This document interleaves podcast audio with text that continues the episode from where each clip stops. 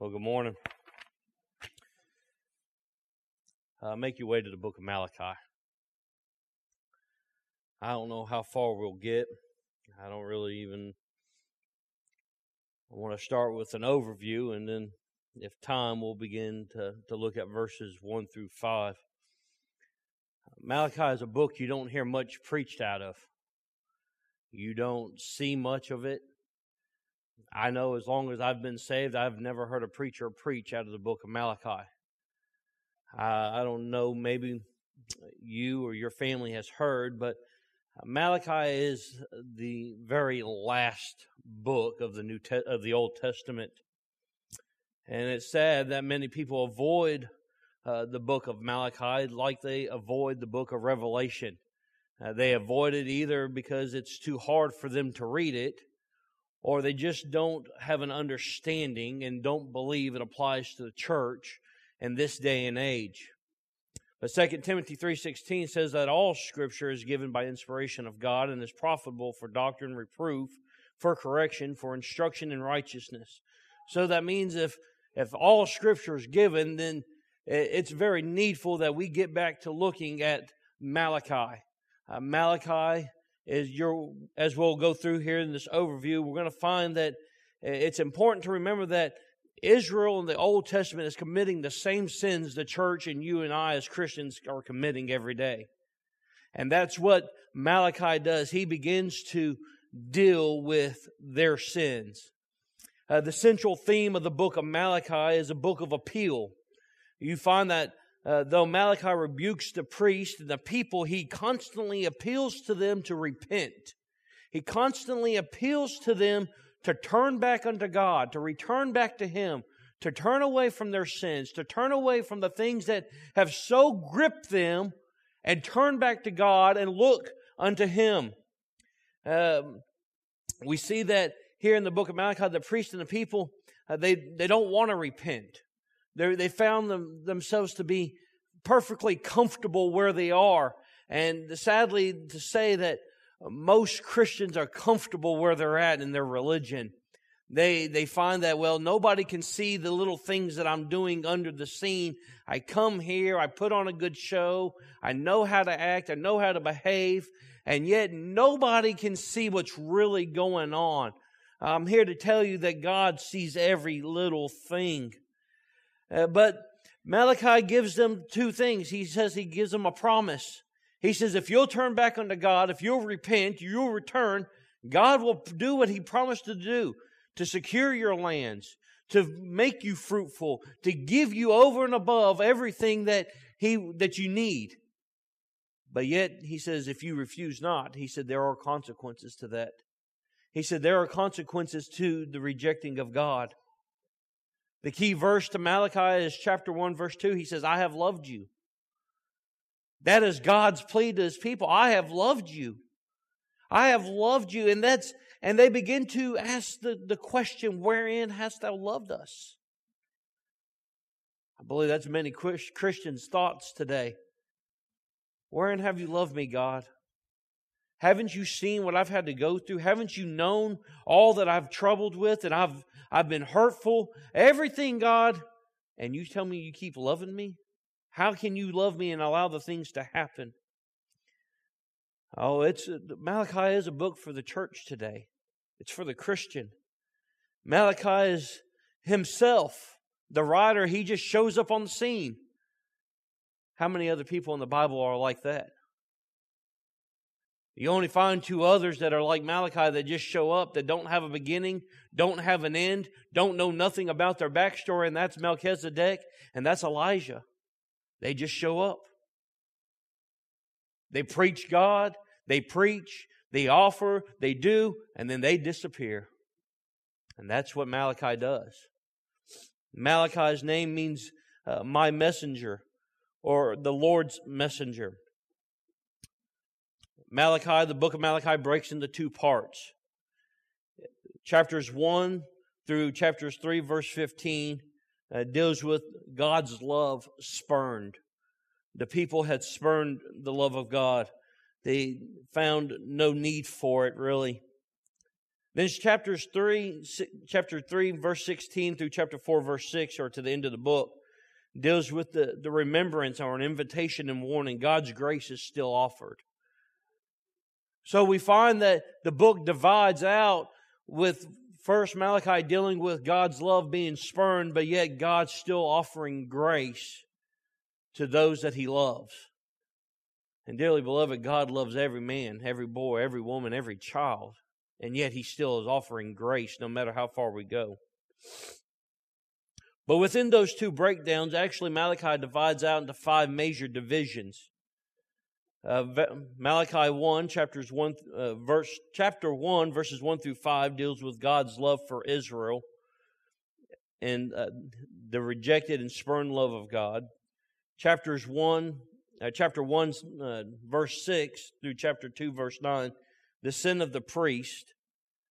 Malachi chapter 2, uh, verse 10 through chapter 3, verse 15 is the sin of the people.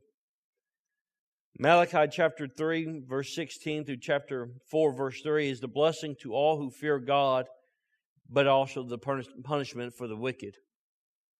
And then chapters 4, verses 4 through 6 is an invitation and a warning. So I said all that to say this is that we know that Malachi is written after the Jews have returned out of exile after 70 years. You would think if God took you and placed you somewhere for 70 years because of your sin and didn't have no one, uh, you had no contact with nothing, but all you could do is remember what you have done and repent of it and turn, that maybe your heart would get, uh, get on board with God's plan. Sadly, it wasn't. Uh, the day in uh, Israel, uh, they come back after 70 years and really, you find that Ezra comes back first. And what does Ezra do? He begins to set up the temple. He has a heart for the temple of God. He begins to set it up, begins to work in it, begins to do in it. then Nehemiah comes back. Nehemiah has a burden over there in Babylon uh, with King Artaxerxes. He looks at him. Could have been killed, but yet God shows grace unto Nehemiah, and Nehemiah comes back and he builds the wall. In 52 days, the wall is built. Now, Miss Amanda, you know how big Jerusalem is. You imagine 52 days building the wall all the way around Jerusalem. But it's done. He even sets up the gates. He gets everything back in order. He secures Jerusalem. And yet, Nehemiah and Ezra both command the people to do what? To serve God. Then they cry and Nehemiah, bring the book, bring it, let us read from it, let us learn of it. And the people said, we will do. And yet the people did not do. How many of us are like that to God? I will do this, God. And yet we don't do what we say, but yet God is still gracious to us. Now, if you remember Brother Jay Pruitt's teaching on the 70 weeks of, uh, of Daniel, we know that, uh, according to Sir Robert Anderson, he said if you take Daniel's 70 weeks prophecy, which declares that 70 weeks begins around the time when Nehemiah returns to Jerusalem, that we can deduct the, the first seven weeks or the first 49 years from when Nehemiah returns to come up with approximate time frame of around 396 BC is when Malachi really preaches. When Malachi shows up. So that's probably about the closest that we'll actually ever know of when Malachi showed up. But we know that it's three around 396, around 400, somewhere right there. And so Malachi shows up. And the interesting thing is, is that if Malachi preached when Nehemiah or Ezra was there, there would be no need for it. The people had a mind to do what God had. But what you find is that Nehemiah goes off the scene. Nehemiah chapter 13 verse 6 says that he, he took leave and he went back to the king. Now understand that if he went back to Artaxerxes, uh, he did that for one, for one mindful reason. Are you going to allow someone else to give an account of the work that you're doing? Brother Chris, if you were in the military, when you were in the military and you had a job to do, did you rely on someone else to go tell your superior exactly what you were doing? Or did you report directly to them? That's what Nehemiah did. Nehemiah reported directly to King Artaxerxes. It means he left Jerusalem. That means he took leave. He, even though he's the governor, he still left. And we figure that in that time frame, as some writers say it was a year, some say as much as, as 20 years that Nehemiah was gone. Now, I don't know exactly how far it is. Well, I do. I Googled it. It's a 10 day journey from Jerusalem to Babylon. That's walking, 10 days. 10 days or 9 days and 22 hours, so about 10 days of, walking. So we know he could probably make it in about 8 days. They're a lot fitter than we are. But that's when Malachi preaches. He preaches in that absence. And we all know that uh, what's the old saying? When the cat's away, the mice will play. When you don't have the one that's over you, governing you, or dictating you, it's like children. You expect children to do right in their home. You tell them to go to their room and tell them to go play while you're in the kitchen. Look, I mean, I did. I mean, I expect my kids to act halfway decent. And the sad part is, is that when I thought my kids were as long as I heard noise, I knew everything was good. It's only when they get quiet that you know something's not right. And I walked in many a times. Uh, for instance, Carson lit his bedroom carpet on fire when he was four years old. Yeah, that ain't something you want to walk into. But that's what the people here did. When Nehemiah left, they got quiet. They got complacent. They got still. They got used to just mulling over or just doing the same old routine and not having no convictions about it. Interesting is, is that the book of Malachi here begins 400 years of God's silence. Now, I don't know any of y'all that read the Arkephia or whatever the, the book in between Malachi and Matthew is that some Bibles have, they ain't real. They're all man made. I.e., I understand man made, but God inspired. The other ones aren't. God is silent. He doesn't speak. He doesn't give a hint that he's even listening to Israel anymore. I wonder how many times God has done that to you and I because of our sin. Look, I'll be real with you. I think about a lot of things that God, as I read and I study, that God reveals, now, son, I've done that to you once or twice. You didn't repent of your sin. You didn't turn from your sin, Dustin. You, you try to sweep it up under the rug thinking I can't see it. And yet you come to me in prayer and you're asking, but son, I ain't listening to you. Deal with your sin first. Then I'll hear you. Israel never dealt with their sin. God went silent. He went completely silent. Malachi uh, brings about eight accusations or eight questions. Real quickly, chapters 1, verses 2, 6, and 7 are the first three questions or accusations. Well, let's read them. Chapter 1, verse 2 we hear God, I have loved you, saith the Lord. And here's the, here's the question.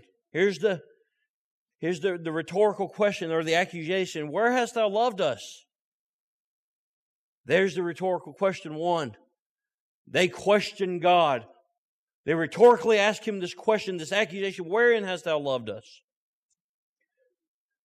Verse 6. It says, A son honoreth his father, and a servant to his master. If I then be a father, where is mine honor? And if I be a master, wherein or where is my fear, saith the Lord of hosts? Now God poses a question to them. He says, if I'm your father, and if I'm your master, then where is my honor? Where is my fear? If I'm these things to y'all, where is it to me? Verse 7. Uh, God accuses them. He says, You have offered polluted bread upon my altar. But they asked the, the, the, the rhetorical question, Wherein have we polluted thee? And that ye say, The table of the Lord is contemptible. Jump over to chapter 2, verse 14. And yet, here we go, we have another one. He says, Yet ye say, Wherefore? Because the Lord hath been witness between thee and, thy, and the wife of thy youth, against whom hast thou dealt trust, treacherously? Yet is she thy companion and the wife of thy covenant. So he asked him a question. He said, Here's your wife. I'm the witness between you and them. Chapter 2, verse 17. We find here the Malachi declares, Ye have wearied the Lord with your words. Yet ye say, Wherein have we wearied him? Many words are very wearisome to God. Chapter 3, verse 7 says, Even, even from the days of, of your fathers, ye have gone away from my ordinances and have not kept them. There's the question. There's the, or at the at the end of verse seven. Excuse me. But you said, "Wherein shall we return?" They couldn't figure out where they needed to return to. Verse 8 Will a man rob God? There's another question. In verse 13, the latter part of verse 13, it says, What have we spoken so much against thee? Eight questions, eight accusations, eight rhetorical statements brought up by God and Israel to one another. It would do good for us to ask some questions of ourselves where we are walking with God. But we find that in the book of Malachi, Malachi also prophesied uh, of three promises uh, that are of God. First, the first promise that we can find is in Malachi chapter 1 verse 3 or chapter 3 verse 1, excuse me. He says, "Behold, I will send my messenger." There's the the first promise. And that messenger being John the Baptist. We knew that John the Baptist would well here we didn't know who he was. We didn't have a name. But we knew that God was going to send a messenger and that was John the Baptist. Luke chapter 1 verses 17 and John uh, 1 21. And we know that John the Baptist is the forerunner uh, to the coming of Christ. But yet he came in the spirit of Elijah, and yet he himself was not Elijah. And we get Elijah from the third promise of chapter 3, I mean, chapter 4, verse 5 of Malachi. He says, Remember, or he says, Behold, I will send you Elijah, the prophet, before the coming of the great and dreadful day of the Lord. So you knew that the that Israel's looking for Elijah. That's what they're looking for. That's who they're looking for. They know that when Elijah shows up, the great and dreadful day of the Lord is coming, and that they are going to be restored. Sadly, they couldn't see that John the Baptist was like Elijah. He was the forerunner, he was the one that was coming. He came before Christ to prepare the way so that the people could repent and return uh, back unto God. One thing that has struck me about Israel uh, in looking here is that Peter, James, and John, uh, remember in the Mount of Transfiguration, Matthew 17, verses 1 through 9, they saw who? Elijah and Moses. So they had they, they already knew that Elijah hadn't returned yet. They hadn't seen him yet. But yet Israel kept looking for Elijah. They wanted to see Elijah. So I dealt with the first promise, and the third promise is that God would send Elijah. But the second promise that Malachi really deals with he deals with the, the first and second coming of Christ. Malachi chapter 3, the latter, latter part of verse 1 and verse 2. it says, uh, where to pick up at? And the Lord whom ye seek shall suddenly come to his temple, even the messenger of the covenant whom ye delight in. Behold, he shall come, saith the Lord of hosts. But who may abide the day of his coming? And who shall stand when he appeareth? For he is like the refiner's fire and the fuller's soap. Dearly beloved, Christ came to his temple, and he came as a baby at eight years old. Then he went back to the temple at 12 years old and taught the priest, schooled them in their own, in the own law of Moses, knew more about it than they did, and and yet they marveled at him, and yet they couldn't see because they were blinded that Christ had, the Lord had returned to his temple. Sadly, is that they crucified our Lord. But thankfully they did so that you and I could come. The sad part is, is that his next time he's coming, he's not coming in peace. He's not coming with grace and love under his wings. He's coming as a refiner's fire. He's coming as a fuller's soap. And if you know anything about the refiner's fire, it is so hot that it burns off the impurities of anything that is pure. Gold burns at 1855 degrees Fahrenheit. And the reason it burns so hot is because you have to add borax and other things into it to break down the impurities out of the gold so that you get pure gold. That's who he is. The Fuller soap, the Fuller soap is a mixture of uh, animal urine and other things, borax and ash from underneath the, the altar. And that soap is so pungent, so strong. It don't make no sense, Brother Chris, I'm telling you. But you use it on something white and it makes it whiter. You use it on a garment and it draws out all the impurities in that garment and makes it clean. That is who he is.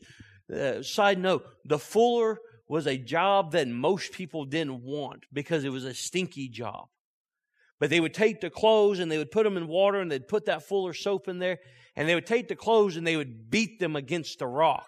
They would grind on them. You remember how David said, uh, wash me? When over there in uh, Psalms 51, I think, he said, wash me, O Lord. It's the idea of the fuller pressing down, stomping on him, grinding on him, taking out the impurities out of his life, out of his mind, his heart, and making him a clean vessel. That is what the idea there in uh, Psalms is, but that's the same person who Christ is when he comes, is that he's coming to be that fuller soap. He's coming to wash away, to uh, purify his people. Hmm. There's the quick overview of Malachi. Malachi chapter 1, verses 1 through 5. Let us, let us begin. The burden of the word of the Lord to Israel by Malachi. I have loved you, saith the Lord. Yet ye say, Wherein hast thou loved us? Was not Esau Jacob's brother, saith the Lord? Yet I have loved you, or I have loved Jacob. And I hate Esau, and laid his mountain and his heritage waste, for the dragons of the wilderness. Whereas Edom saith, We are impoverished, but we will return and build the desolate places. Thus saith the Lord of hosts, They shall build up, but I will throw down. And they shall call, and they shall call them the border of wickedness, and the people against whom the Lord hath indignation forever. And your eyes shall see, and ye shall say, The Lord will be magnified from the border of Israel. It's very clear that from the very beginning of this prophecy or this, this book in Malachi, that Malachi declares one thing that he is under a burden, and it is from God. His burden was not man made, his burden was not self centered, but his burden is of God. And this word burden, it means to be under a load or bearing, a tribute, burden, or lifting. And the burden that Malachi has declares that the Lord is deeply in love with his people, Israel. But Israel is not in love with him. And sadly, I believe that's where the church is. God and Christ are in love with the church, but yet the church don't love God the way they should. They're so caught up with the, the rigmarole of this life. Let us do this so that we can draw more people in. Let us do that so that we can bring more people in. Let us not say this so we don't offend people. Let us not do that so that they won't go away from us. Dearly beloved, the church is not to care what the world thinks. And I'll be blunt and plainly to say it. The church is to be so different that when we walk into the presence of the world, that the world quivers and hides themselves from us. That is who we are. We are so different. And we ought to be different in our thinking, in our actions, and our mindsets, that when we walk into a place, people look and say, you know what? He ain't like me. Or she's not like me. Or they they just weird. That's who you and I are as the church. But sadly, we're like Israel is that God is so in love with us, and yet we're so in love with everything else that the world is doing that we have turned our back to the one that loves us the most. Malachi's burden shows the very heart of God. It, it's because Israel had entered a state of rebellion and disbelief in the Lord that they question everything that Malachi is going to bring up to them. When the preacher stands up and he begins to preach and he begins to step on your toes and begins to magnify your sin in your life and you over there going, well, he's been reading my mail. No, it's the Holy Spirit telling you that you've got some things that you need to get right because if not, you're going to question God, how can you say this about me? That's the truth. Been there, done that. Got the notch on the belt to prove it.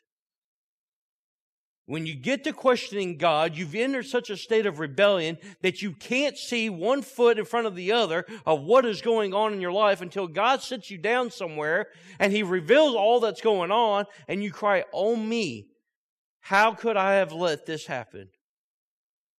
It's because you get your eyes off of Him and you get your eyes on everything else. Jesus Christ declares in Matthew, uh, oh, no, that's right. That, yeah, Matthew 23, 37, excuse me. O Jerusalem, Jerusalem that hath killed the prophets and stonest them, uh, stonest them which are sent unto thee. How often I would have gathered thy children together. There it is. God told Israel, He said, Look, He said, he said, if you'd have just come, he said, I'd gathered you back to me. He said, I'd begin to heal you. I'd begin to take the reprove away. He said, I'd gather thy children together, even as a hen gathereth her chicks under the, her wings, and ye would not. Why wouldn't they come back unto him? Pride, selfishness. Y'all at the back door, come on in. What we see is that God has always wanted his people Israel to return back to him, uh, back unto him, that he may sustain them and build them. And yet they would not come. Malachi's burden is a direct correlation to the Lord, his God that he loves. The burden of the word of the Lord to Israel. Malachi's burden is one of love and rebuke and of hope. This burden was toward Israel and is always toward Israel. But the church can be seen in in the book of Malachi. Uh, remember that when Malachi here he discusses Israel, all 12 tribes are present. Now you say, hey, now preacher, hold on. You say, didn't the northern half be taken away? Yes. Then the rest of them go? Yes. But God always has a small little remembrance or remnant of them. Not all of the 12 tribes are taken away. A little group here and a little group there. There's always 12 tribes of Israel still always present.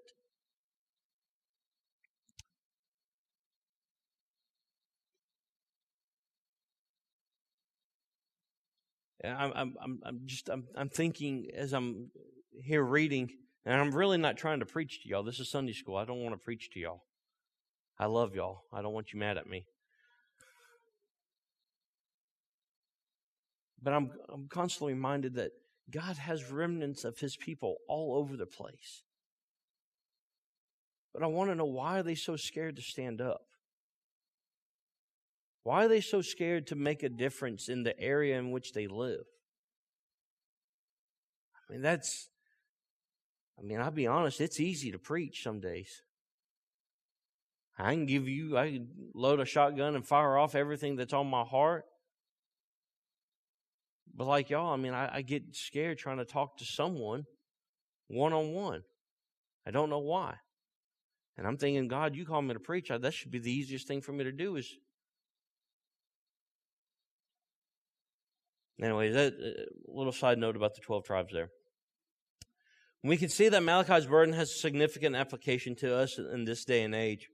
Just as Israel has become lax in their worship, their work, their waiting, their service, and their convictions. Uh, Psalms 106, verses 13 and 14 says, They soon forgot his works. They waited not for his counsel, but lusted exceedingly in the wilderness and tempted God in the desert. How does that sound for you and I of this day and age? We forget His works. We don't wait on His counsel. We don't ask God, should I do this or should I not do this? We go and do it and say, well, God, I hope you blessed in this, God, because I've already, I already done did it. We lust after things that we, we don't have no, no need for. We walk around in the wilderness of our, of this world, trying to figure out where the heck we've gone wrong. And yet we tempt God because we don't submit and obey unto Him. But that, that has been the nature of Israel since God has brought them out of Egypt. And it was the same in Malachi's day. And it is in the world that we currently are living because we have exhibited laxness and carelessness for God the church has exhibited laxness and carelessness. We're lax because we don't stand on our convictions.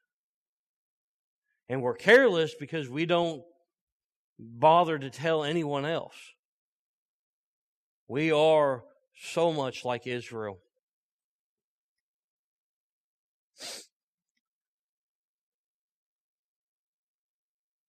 If you would ask Miss Peggy and, and Brother Box what it was 50 and 60 years ago to walk into a church service and to hear the man of God preach compared to what they hear today, you, they would tell you that it's drastically different.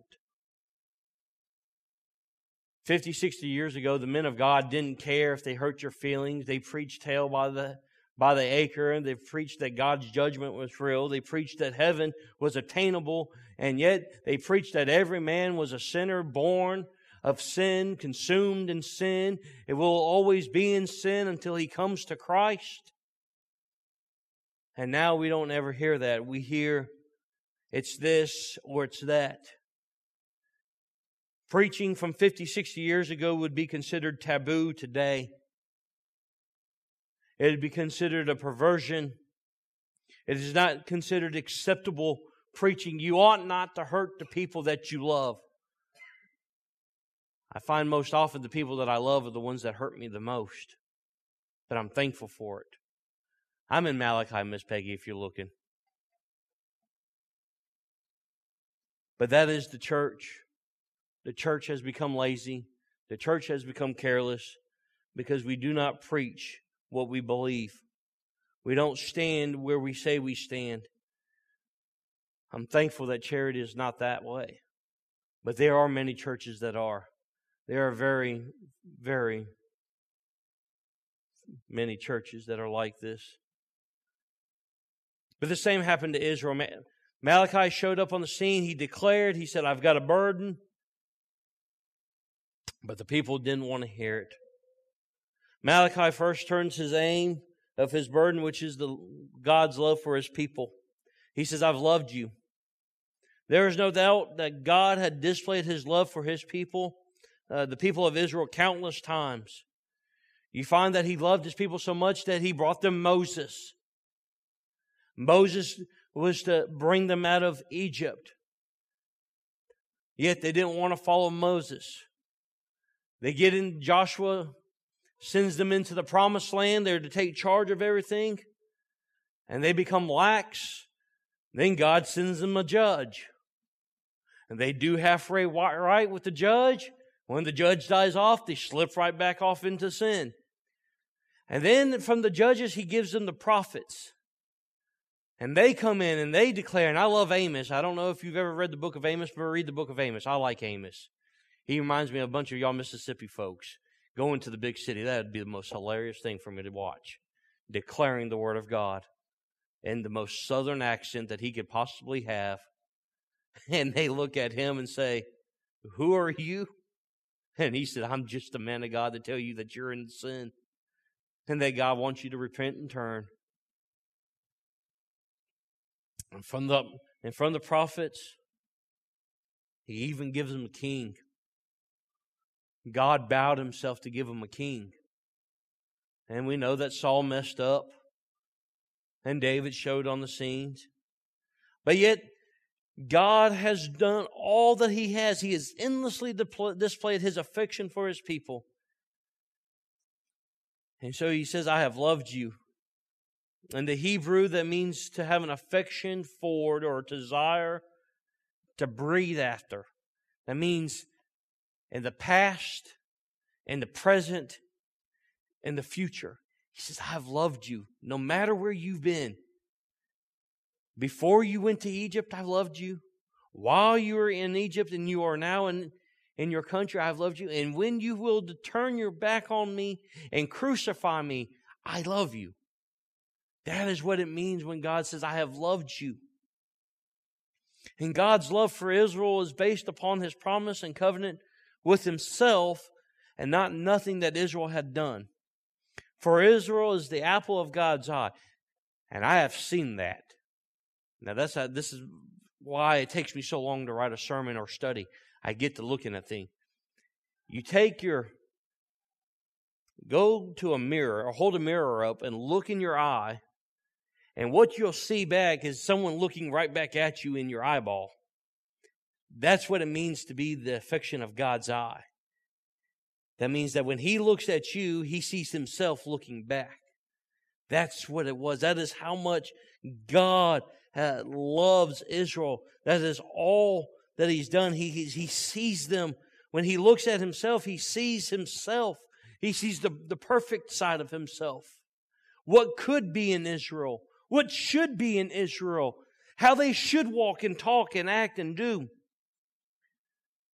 For Jeremiah 29 11 says, For I know my thoughts that I think toward you, saith the Lord, thoughts of peace and not of evil, to give you an expected end. That is all that God has ever wanted to do for Israel.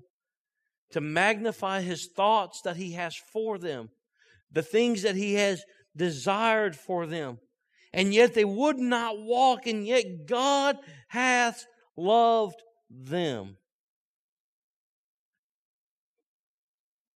God, God's burden for his people is for them to return unto the first unto their first love. Christ came to his own people in order to pull back the curtain that has been before the time of creation to show the heart of God, uh, how it beats for all those that are of his creation. Despite the fact that the world is cruel and wicked, yet God, in and through his love, willing to save any who come unto him. That is all that God has desired. And if you want me to quit, Brother Kevin, I will quit. Mm-hmm. He's looking at me. I knew I was in trouble then. Brother Chris, will you dismiss us?